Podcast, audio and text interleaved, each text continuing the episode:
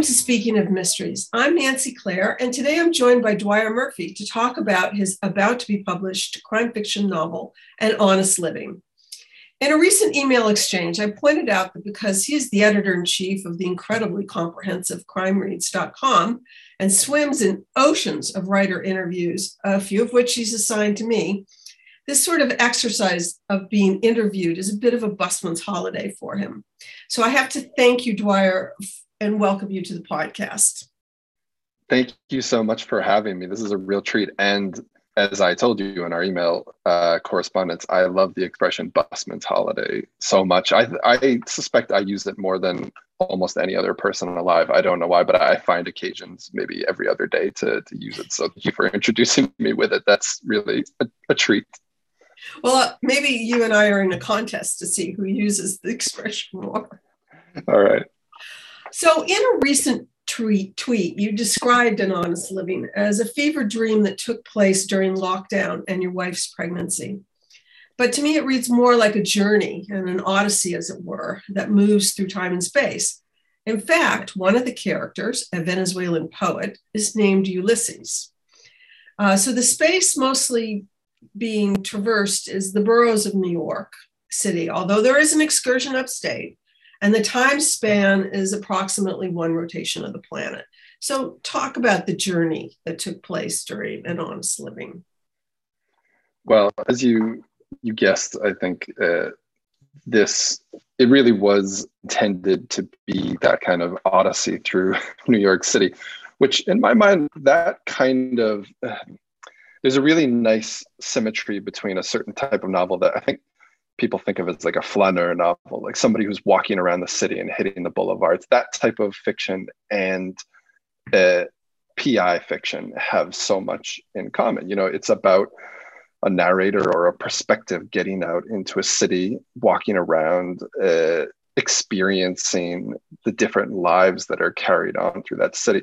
And for a, this kind of novel, what I really wanted was essentially an accidental private investigator, somebody who, in this case, is a, a corporate law washout who is kind of taking on whatever jobs he can to to make a living and to pay his bills, and that gets him into some ethically or morally dubious uh, situations, and he's got to kind of take what what cases will come in and whatever is going to pay cash, and this one happens to be a book journey, and one of the reasons I wanted to do that is the type of the version of New York City, everybody's got a different version of New York City that they experience and that kind of crystallized in their minds. And I think for most people, it's the one that you experience uh, when you first arrive in the city, whether you're a native or you come, in, you know, after college or in law school, like I did. The, I was in my 20s, and the version of New York that I got was almost exclusively bookstores and movie theaters, and that's that's how I still think of the city. I've lived there for 15 years, and every block that I walk down, whether it's Manhattan or Brooklyn, still tends to remind me of either a book I picked up in a used shop one day, uh, or a, a, movie theater line I was waiting on, and somebody I bumped into. That you know, there's a lot of scenes where just characters are hanging around outside the film forum or Angelika, and that's driving some part of the plot here, and that that's the version of New York I wanted. Now I I think that we're sort of maybe into a different era because you know people don't really go out to movie theaters anymore and wait on those lines and bookstores have changed significantly although fortunately in New York there's still such a vibrant part of the the community at large and there's so many great independent bookstores there uh, you can still kind of experience the city way but to me it felt like that's how that's how I traveled around the city and how I experienced it was through these bookshops and movie theaters. And uh, yeah, I wanted the characters to to be out and about, to be experiencing uh, this mystery that kind of seeps into their everyday lives through through stories, through books and movies. Well, also diners and bars and cabarets that may or may not be licensed. I loved that explanation of why you can't dance at a bar.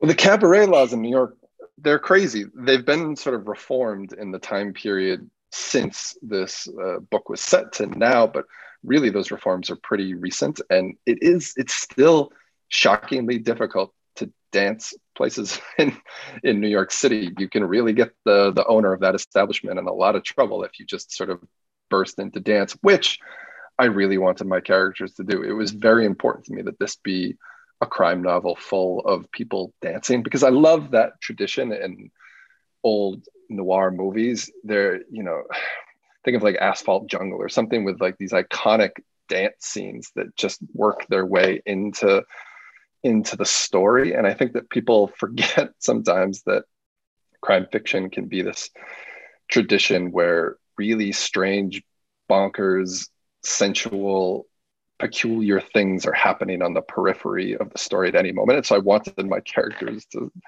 to be involved in dancing a lot. And if you do that in New York City, you might be uh, you might be committing a crime sometimes or causing somebody else to get into some legal hot water. So yeah, there's a scene early on where they're at uh, you know at a place that has some a samba band playing, and this was based on a real real place that used to be underneath the Williamsburg Bridge. I think still is, maybe under a different name. And uh, you can't have samba going without some dancing. So inevitably, you're in a you're in a you're in a criminal milieu whenever there's dancing involved in New York City. But it's uh, I that's just part of my kind of love of the city. And those laws were originally designed to kind of uh, to try to suppress uh, culture in Black and Latin neighborhoods in New York, and that's how those laws were used for a long time. These cabaret laws were just uh, really insane in New York, and like I said, they've sort of they've begun to reform them, but they haven't made nearly enough progress. Maybe that will be my my new cause after this book comes out is that I need to I need to get New York uh, dancing laws really really fixed up. Um, so I have to ask, you know, you spend your working life with crime fiction on all its platforms. CrimeReads.com covers uh, books, certainly short stories, uh, television, and movies. So uh, I've been where you are to a certain extent, and was it difficult emptying your mind to let the novel come through your imagination, you know, down your arms and out your fingers? That's a great question. I think that uh, so crimereads.com is yeah it's fully uh, immersed in the world say of crime fiction. And it really it means that my day job for you know, lack of a better word is to just read absolutely everything that's coming out in the crime fiction world and to make myself familiar with all these new writers which is just a complete joy a treat.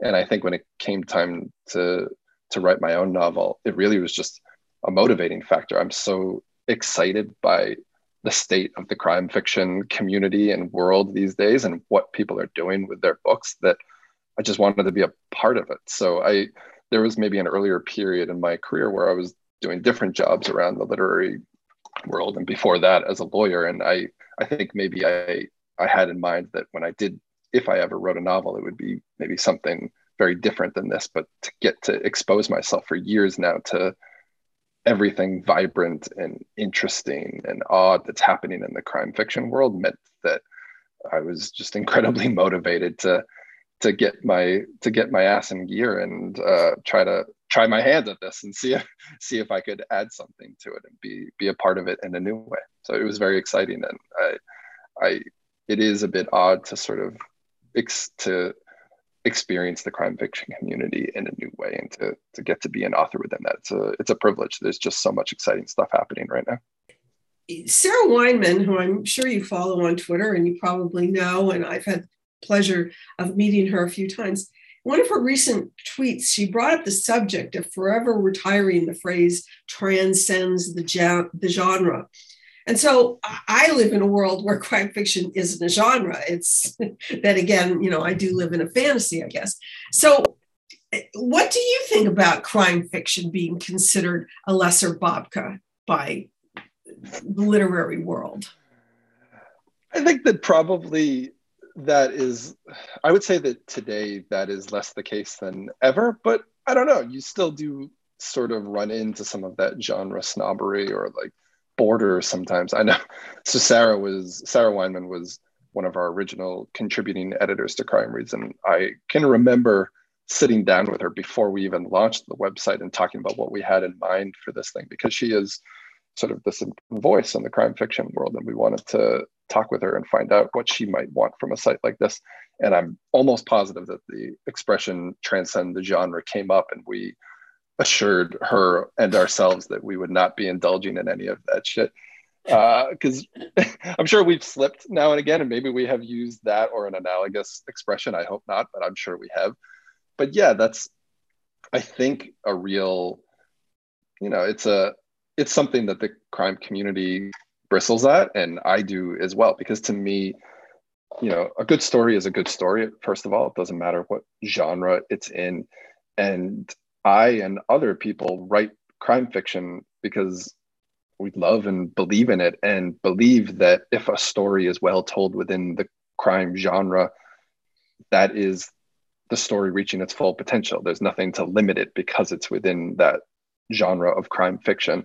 And so there's nothing to transcend. It's a story well told. And my own personal tastes and feeling are that the the potential for a story within the realm of crime fiction has as high or higher than almost any. I mean, the sort of classic and great stories that have been told often pertain to a crime and the giant human emotions that kind of swell up and get entangled when a crime happens. So to me, it's yeah, it's a, a meaningless phrase. And I think the people who kind of continue to utter it are probably just not, I don't think they're malicious necessarily, just maybe they're not so familiar with with uh, crime fiction and what it can really do. And maybe they're thinking of a different type of book or some sort of, you know, paperbacks they saw lying around their parents' uh, tables when they were younger and formed the notion of what was inside of those pages. You know, you, maybe they saw I always think people maybe like saw the covers of like the John D. MacDonald, Travis McGee novels and just looked at the cover and thought, okay, I know what crime fiction is now, rather than opening up those books and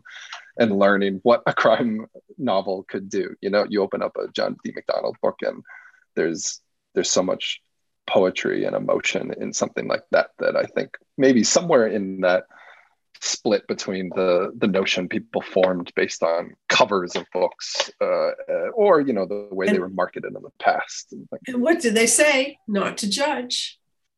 Right. Can't judge it. So I, I i would say that the people who continue to use that phrase probably just aren't as familiar with the genre and that that's the optimistic spin i would give it. So we as you know the editors of crime reads and people like you in your position we can just we can help educate them on all the great stuff that's happening in crime fiction today. We can just say they're ignorant not stupid. Um, right. so let's go back to an honest living and let's talk about the book's narrator. Uh, he's a sole practitioner lawyer a graduate of columbia law school who quit his job at a top law firm debevoise and plimpton. He lives in brooklyn williamsburg to be specific and although he's never actually named, we do learn that his last name is Murphy, and a misspelling of his first name on a baseball bat he receives as an attaboy reward, Dwight, is a few letters off his actual name. So this all points to Dwyer, and which the name is familiar. Um, uh, were you a difficult character to write? it's funny, even as you were just going through those details, I got lost somewhere in the there about which ones were my biographical details and which are the narrator's biographical details. That's just I I sort of have like this real affectionate spot for certain types of novels that play with the concept of autofiction uh, and uh, first person narrators that sort of share a biography with the narrator, him or herself. I it's a type of novel that I both love and uh, you know can have some eye rolling uh, reactions towards, and I just felt like I wanted to. I found myself kind of writing about a washed out lawyer who had kind of left this corporate law world. And it's such a specific world to have left that type of corporate law in New York that more and more of the details of my life bled into his and then it also gives you an opportunity to kind of poke fun at yourself and play around with some of some of your own weaknesses and shortcomings and imagine uh, somewhere in this story his biography becomes his own and diverges from mine, but finding where exactly where that diverging point is was part of the fun for me as a writer. Uh, I don't think a reader doesn't really need to know anything about me uh, or where our stories align or don't align. Maybe they'll find it interesting, maybe not. But to me, it kind of fueled some of the writing to see, uh, to put a person who was me but not me into some odd situations. And as a lawyer, uh, I'm a retired lawyer now. Technically, that's my status. I don't practice law. But there were those moments when I first left corporate law where you've got this very, in some ways, cushy, but also demanding and kind of cruel, uh, craven job that you're doing. And when you leave it, it can be quite traumatic, and you can find yourself in some very odd circumstances as you're imagining what the rest of your career or life might look like. But mostly, it's just it was a version of New York that I experienced, and I wanted to be as true and authentic to it as I could. So, uh, you know, to do that, I had to have him working in a law firm that was very similar, but not quite the one that I worked for, and uh, sort of passing by a lot of interesting casework because they really are. Those law firms are a strange beast, uh, whether you're inside or outside of them, and it gives you a lot of access to a, strange part of the city. I think, like the classic PI tradition, uh, like private eye fiction. I think of like a I was reading a lot of Ross Macdonald when I was working on this and the Lew Archer novels uh, of that era.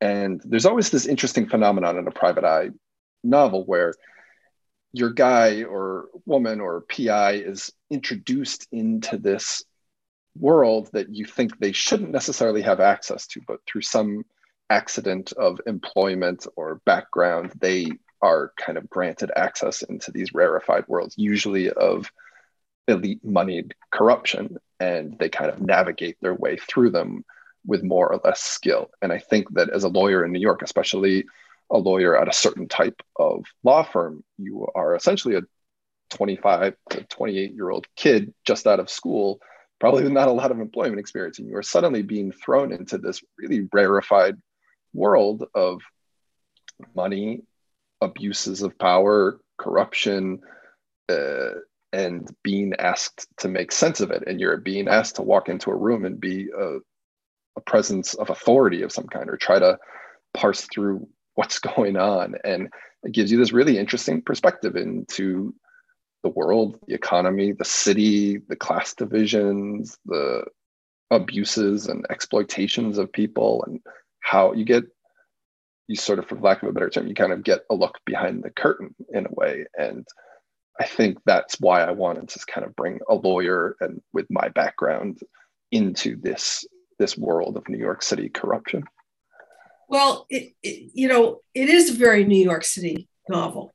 You know, as you mentioned, there's lots of books and there's sketchy real estate deals and there's uh, independent theater chains and mysterious warehouses filled with possibly illegally obtained objects and uh, Caitlin Luce Baker, who's a bookseller in Seattle, uh, called your novel uh, a contemporary love song to the gritty, hard boiled classic crime novels of the 50s. You mentioned Ross Macdonald, my personal favorite. And I agree, but I also read a universal story of a search for identity, finding it, losing it, and everything in between. So that's kind of a feat. So kudos. Thank you. I, I'm really glad to hear you say that because, yes, in a lot of ways, this was a New York novel, but I think the way I was conceiving of it is it is kind of a coming of age or a search for identity novel that I hope captures something about the way we experience the world, usually in our right now, usually in our late 20s or so, that uh, you're searching for what the rest of your life is going to look like. And in that sense, the story could have taken place in uh, LA, San Francisco, New York, Miami, any number of cities. I think it's an urban, you know, environment probably, but or any number of places. It just happens that where I experienced those things was in New York City, and so to make it authentic, I felt like I, I needed to to set it there, this version of the story, which to me was really about that kind of listlessness, restlessness, ennui, uncertainty to that period in your life, uh, in, whether it's in your late 20s or another time, but when you are, you've taken a job right out of school, maybe, and it be a good job, it might not be, it might be well paid or it might not be, but you've decided, you finally decided to the hell with it. You're going to do what you want with your life and not be, not, uh, not toil away in this shit forever. And you're going to figure out what the rest of your life might mean to you. And so that's the period that I wanted to kind of capture this really like, you know, hopefully existentially searching period that's also just kind of fun. You don't really know what the next piece of your life is going to look like. And you're sort of, you walk around every corner wondering whether, uh, you know, there might be somebody there to fall in love with or a bar that's going to become your, your new regular or a job that's going to uh, pop itself up and maybe get you thrown into jail or maybe make you rich or maybe knock you right out of the city onto your ass. So it's that kind of period of possibility that's sort of balanced somewhere between hope and dread. But it definitely is uh, an, honest living. Definitely is noir. It's a 21st century style, though, um, and, and, I think it's cheek by jowl with Megan Abbott and Stewart O'Nan and Lou Berney. And one thing about noir, it looks at its surroundings through a glass darkly, as you talked about this sort of walk through New York, but but oblique. Um, the novel set a few years back, but everything and everyone in it is on the cusp of change, except Ulises, maybe. but he's our guide and he needs to be timeless. I'm, I think that's a perfect way to capture it. And I, to me, the novel, I wanted it to be kind of elegiac in a way. And that is sort of my version of noir. Maybe I know everybody, all those authors you just mentioned, I love so much. So I'm so glad, so glad to hear you mention, you know, Megan Abbott and Lou Berney and these people. And one thing that ties a lot of that work together in my my mind too is that they are seeing the world in this really dark way, but there is a wit uh, to the perspective with which they see it, and that's something that I think maybe gets lost sometimes when people talk about noir and the tradition, where there is a, there is a real bleak, cynical uh, note to the history of noir. But I think it's also important for there to be some perspective thrown into that story that can see it with a sense of humor or some sort of uh, bigger perspective. Maybe it's just a cynical laugh. Maybe it's a nod off. It doesn't need to be cracking jokes. Usually it's not really cracking jokes about the unfortunate. It's more about accepting uh, a fallen world with a certain uh, resignation and finding a way to enjoy themselves in the meantime. So I'd I'd like to think that that's some of what unifies this type of noir. But you know, I wanted to write something that was fun and funny as well, and hopefully, hopefully people are in on the joke. We'll see uh, once they get, a chance to read it whether there are any laughs in there. But to me, I that's my version of noir. It's that version where people can stop off to to dance in a club and you know tell a few jokes and shoot some shit in a bar afterwards or at a diner in the booth. That's that's the version I love. Well, you do have the vicissitudes of life, uh, sort of biting your uh, narrator and a, number of people on the ankle, and that's that's pretty funny. I like that. Um, so this is traditionally my last question, and I'm asking if you're working on another novel, and if Dwyer Murphy is going to make a return, or are you going off in a different direction?